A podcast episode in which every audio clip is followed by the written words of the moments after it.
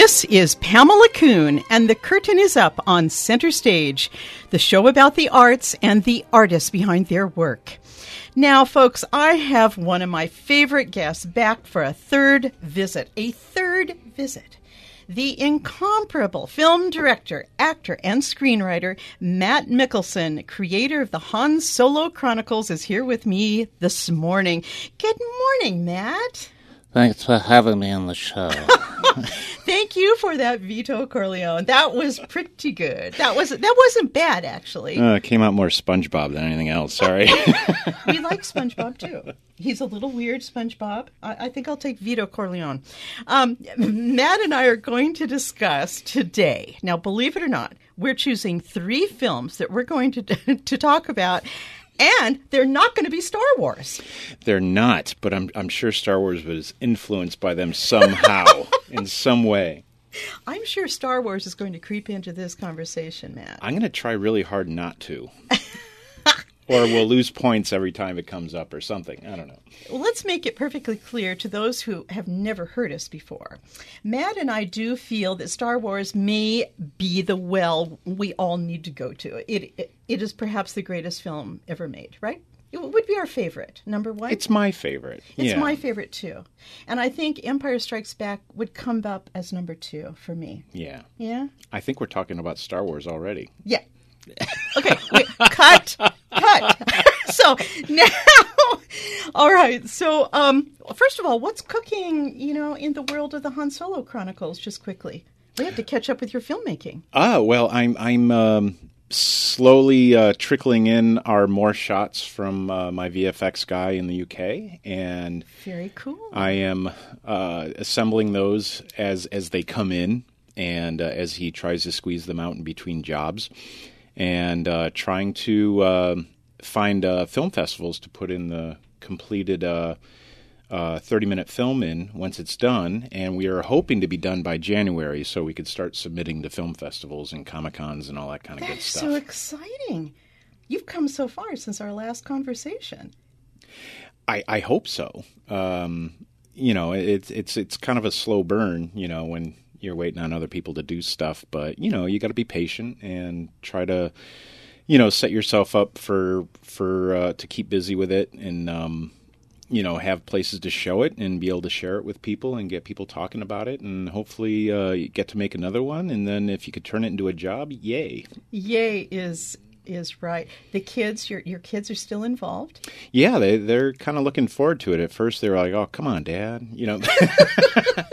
but then I, I showed them the script of the new episode, and they're like, "Hey, this is kind of good," you know, or or um, you know, because uh, I was toying with the idea of maybe one of the daughters getting capped.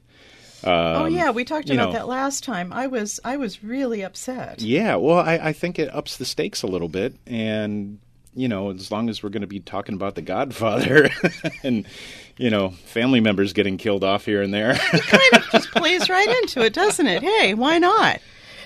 All right, so I pitched this idea to you that we should speak about three films that we could discuss today and today is my choice. Okay. So ladies get to go first, and the talk show host gets to go first. Next time will be your time, and I think it'll be fairly easy because we'll sure. be talking Star Wars all the time. Oh, no. However, so I'm going to start with an unusual pick. You know, I had, I had to really think about this because, first of all, I have like a top 50 movie base. And one of my choices today is down a little way, but I believe it, it, it, bears talking about because it was such an incredible film and such an incredible mm-hmm. script and has one of my favorite actresses and actors and filmmaker, George Cukor. And my first choice then is the Philadelphia story. The Phil- Do you remember that film, then? Hardly. Hardly. Yeah, it came out many, many, many, many, many, many years before like I before was even thought born? about. Yeah. All right, so this is a, legendary comedy, and one that possesses class, a fantastic script, and a memorable lineup of actors. I mean, uh, first of all, we've got Katharine Hepburn. Cary Grant, Jimmy Stewart, Ruth Hussey. And it came at a time when Hepburn's career was kind of going into the dumper. I mean, she was considered to be cold as ice and things weren't happening for her. So she, she acquired the rights to the Broadway play, The Philadelphia Story, written by Philip Barry. And it's actually rumored that Howard Hughes helped her buy this to help, you know, relaunch her career. Oh. So, wisecracking dialogue, a wonderful story of a stiff socialite, really misunderstood, with redemption to follow. It's timeless. And you always got to like Gary Grant. You've always got to like Cary Grant. And apparently, he he oh, okay, so he plays her ex husband, yeah. And then Jimmy Stewart plays um, this um, uh, journalist who's coming in to do a story. And Cary Grant really w- wanted the opposite part. He wanted the, the part of the journalist. But actually, it's perfect with Stewart. And he's got this kind of glow, you know, throughout the movie, which is really fantastic. And then Ruth Hussey, of course, being beautiful and just dignified, but Cary Grant at his best. Um, it's it, and Jimmy Stewart, you know, he's a reporter with a big heart and the small pocketbook, kind of marveling at the rich as they do crazy mm-hmm. things. And you know, this was remade into High Society years later. Okay. With Bing Crosby and Grace Kelly and Frank Sinatra. Was there a contemporary remake, like in the 80s, 90s, or the 2000s? I don't think so. Okay. I don't think so. Now you'd know about that. Yeah. Well, I know they they remade uh, a 1950s comical farce with Steve Martin a couple of years ago about the the in the couple in their 50s coming into New York City and they get lost and Oh yeah, yeah, yeah, yeah. Uh, uh, Lost in New York, or, or uh, the, yeah, it was uh, based on the original Sandy Dennis. Um, Yeah. yeah. Was it Jack Lemmon or The- yeah, it was Jack Lemmon, and it, it was Jack Lemmon, I think, but in the early '70s, late '60s. Um, you know, when when he uh, was doing a you know darker roles when That's in the right. '70s, when everyone was doing darker roles. Everybody was bad. Um, it was really depressing. That's what. That's where Star Wars came in. It- Did you ever see the Kevin Spacey thing where he plays Jack Lemmon auditioning as Chewbacca? No, Matt. Okay, I have not. But this is good. I need to write. Okay, I'm going to stop right now so uh, I don't bring Star Wars back into it. It's okay. Somehow Star Wars refreshes us all. No, but but I, I really need to see that because uh, I I, I uh, misread your email and I thought you were talking about the the movie Philadelphia with Tom Hanks and Denzel Washington, which is a totally different movie apparently. I would think so, where he's actually listening to Maria Callas sing while he's taking his his AIDS um, treatments. Yeah, a very moving film. Mm-hmm. And I don't think there was any singing in Philadelphia though, um, unless Denzel on- did something and they cut it from the movie. I don't know. but So- I, I always remember that Tom Hanks with i i carrying around his IV, and he's listening to Maria Callas sing the wonderful aria from La Valle. Oh, yeah, and Um, it was a, it's a very moving moment. that's in your wheelhouse. It is. It is indeed. I do. I do notice these things. But getting back to the Philadelphia story, so there's so much fun. There's so much slapstick crazy. Yeah. But there's there's one moment I really like, and, and it's it's when the journalist who Kate Hepburn has had nothing, uh, you know, but remorse for that he's there. Um, she has a little too much to drink, so does he, and they have a little fling on the eve of her marriage to this underwhelming guy, George Kittredge, who nobody wants to know about.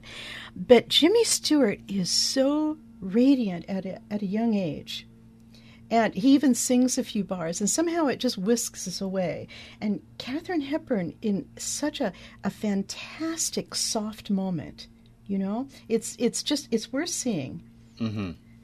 No, no, I definitely want to pick it out now. Story, Matt. exactly. I am writing that down on my brain. and the wonderful, wonderful George Cukor, who directed most of her films, and of course, My Fair Lady. Yeah. Yeah, you know that one, right? Mhm. Okay. Yes, I do. I do. I'm very familiar with My Fair Lady.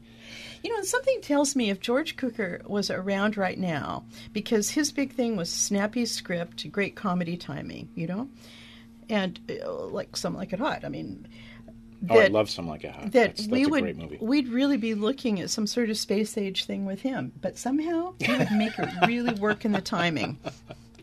Well, uh, some uh, a friend of mine recently um, we were talking about remakes and how uh, Hollywood is taking basically every 70s and 80s film and just remaking it to the numbers. You know, they're not really changing anything. They're just Right.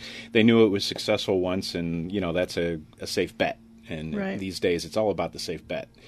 And I'm so sorry about that. Yeah, me too. Me too. And you know, I mean, it goes in waves. You know, some, eh, cor- you know, the the corporate thinking is go with the safe bet and whatever's going to make money, and um uh, just think about the money with some money on top, and the creativity just goes out the window.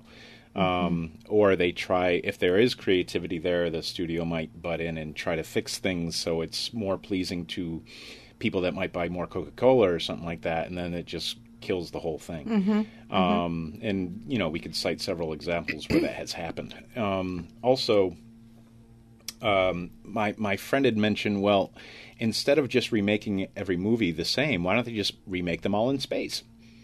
In space. In space, it I seemed like a simple solution. You know? and he's not even a sci-fi nerd or anything. He's he's just like put him in space. You know.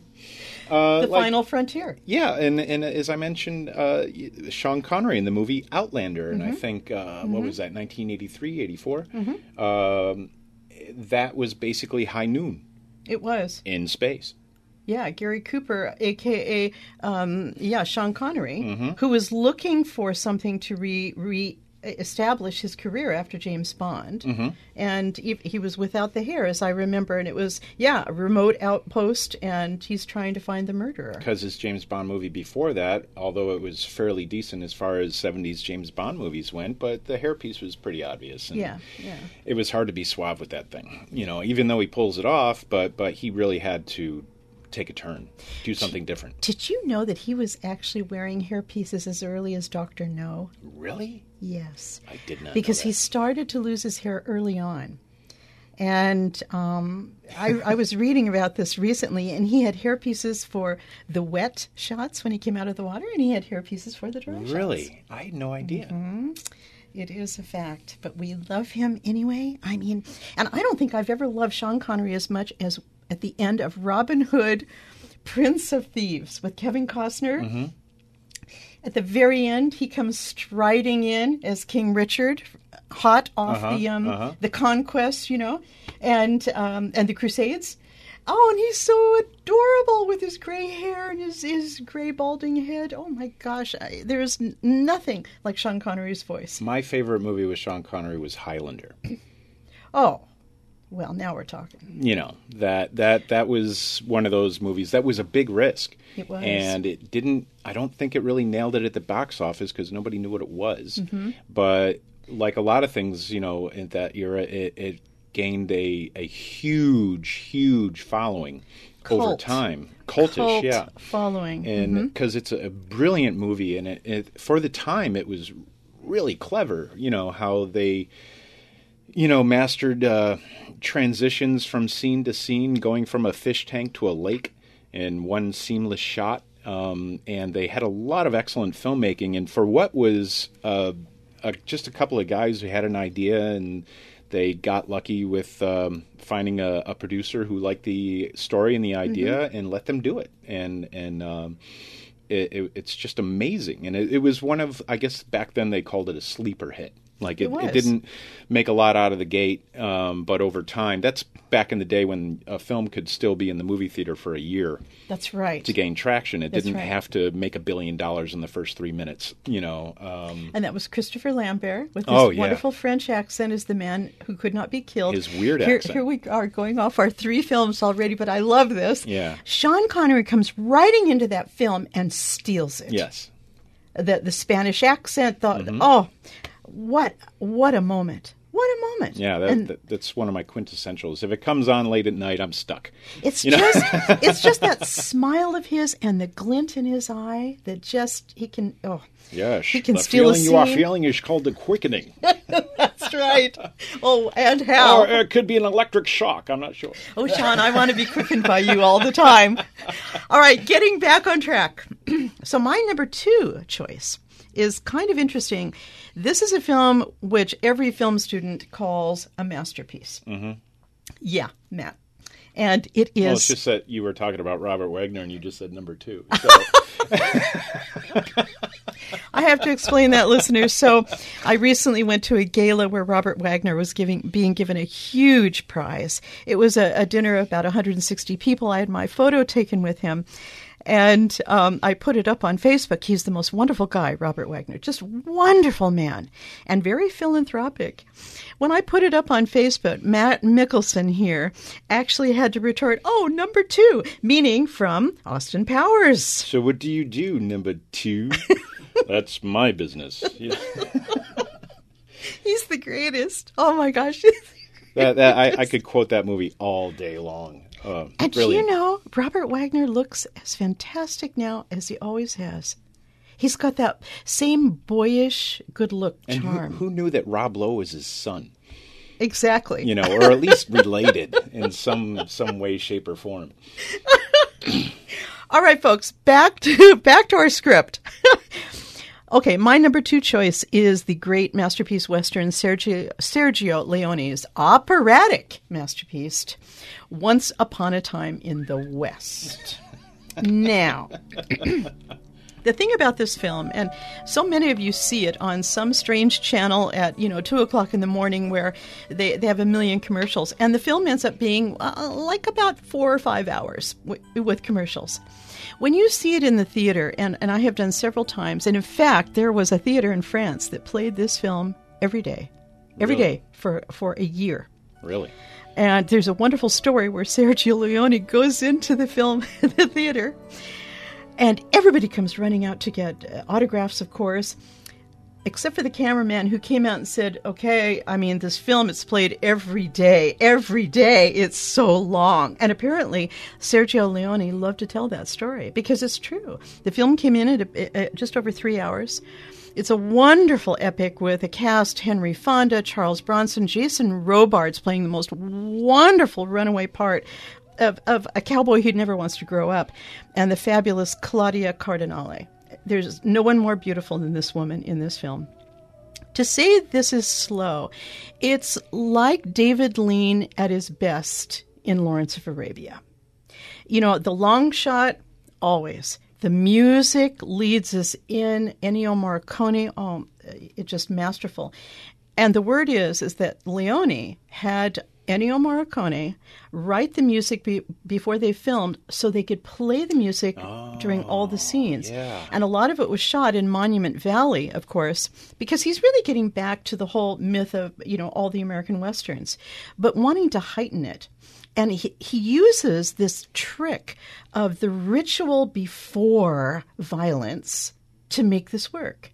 So there's this fantastic scene at the beginning where three bad guys go to a train station to meet somebody uh, that's arriving on this train, and the tension is so incredible because all you hear is the swinging sign, the station sign, and then you see Jack Elam, who's one of the guys, a wonderful, you know, a wonderful guy uh, from the old days of Hollywood, Yeah. where he's trying to capture a fly who's buzzing around him and annoying him, and he captures it in in, in his gun, and then lets him lets him loose in, in the nose of his gun, and they wait for Charles Bronson to arrive, and when he does, there there's such pregnant pauses everywhere, and the music just takes over, Yeah. and uh, Charles Bronson just masterfully polishes everybody off. yeah.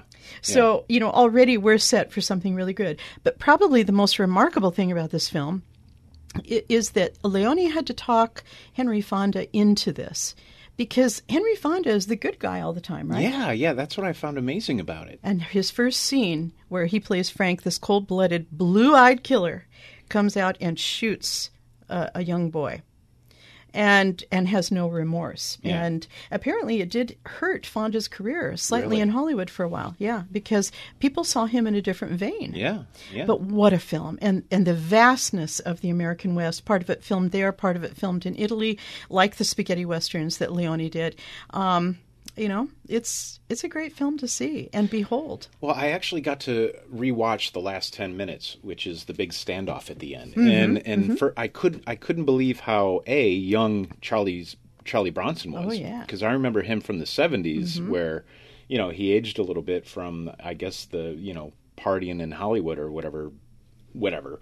Uh, but right. but the the cinematography, the coloring was just so rich and Oh, yeah. spectacular, and everybody's eyes just popped out of their heads. You know, I That's mean, what it- he wanted. hmm and and you just i mean as a filmmaker i, I know on the other side of that camera there's a light in front of the actor just blasting them and they iris the camera down you know so you can't tell there's a light there anymore and everything just kind of looks even but it, it just makes everyone everyone's eyes and teeth jump out and and especially when you take that that raw film and then you color it and everything and it goes through that huge process um, and you wonder why you know filmed movies are on film are so expensive because you know the the film cans are 10 minutes long and it take that's a three thousand dollars of film, and then you run the film and got to pay all those guys to do that, and then you take it to the colorist, and they spend time with it putting Wow. color in it, and it, you know, for so for that ten minute reel, all of a sudden you're looking at you know tens of thousands of dollars just to process it and finish it.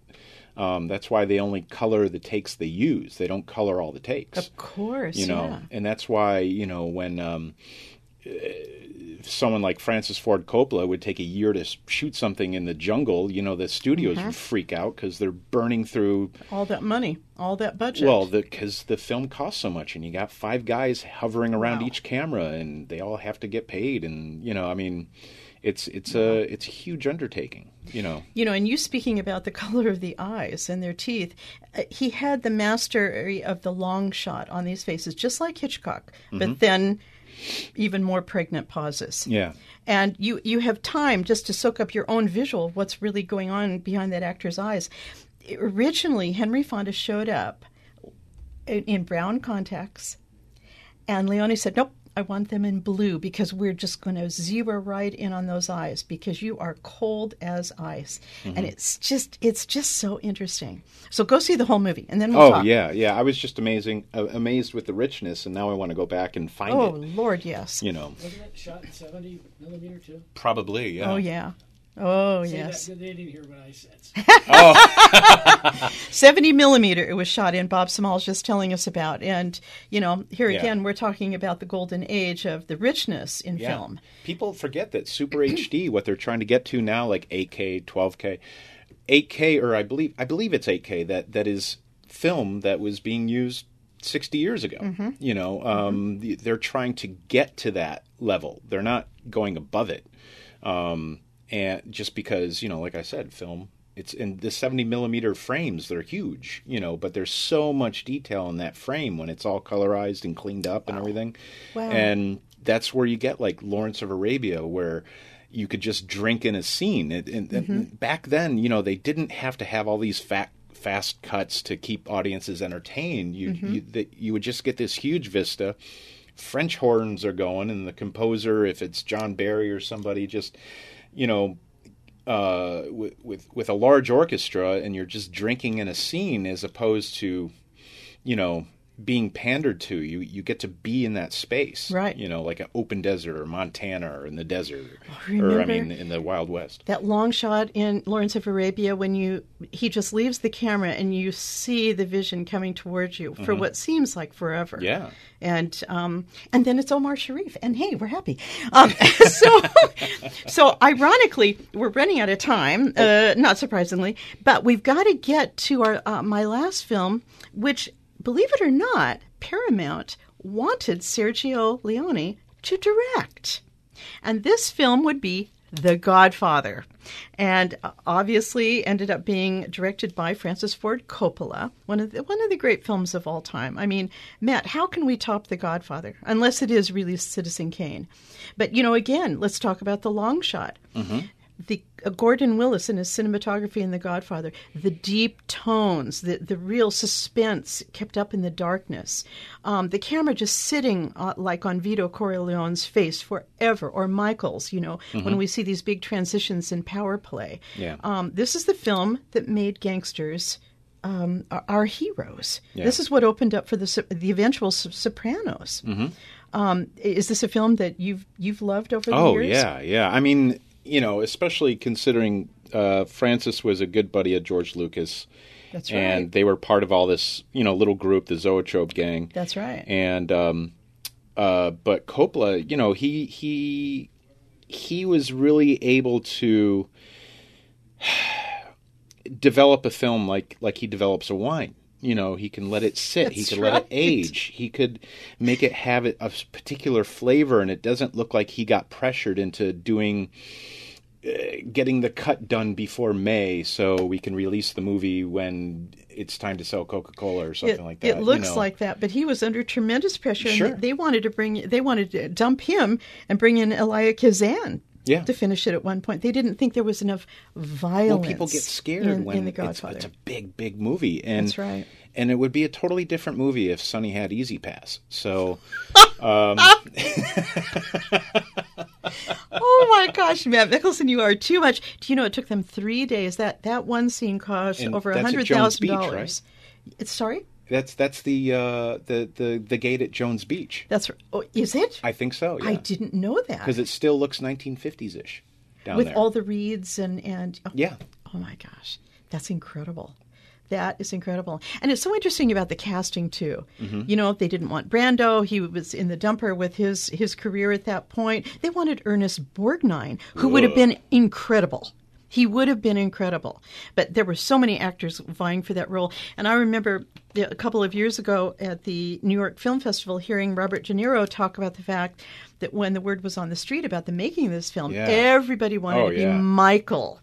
Everybody. Oh, yeah, yeah, and yeah. and he wanted it as well. And De Niro was originally cast as Paulie really. in The Godfather, and he opted out of it. And I'm so glad because it gave him Yeah. the, the ability to come back in the sequel, of course. And I'm sure he was thinking that, you know. We we're getting we're getting the sign from Bob Small, my wonderful producer, that we have to wrap this up. How can we wrap this up, Matt? We can't stop talking know. about The Godfather.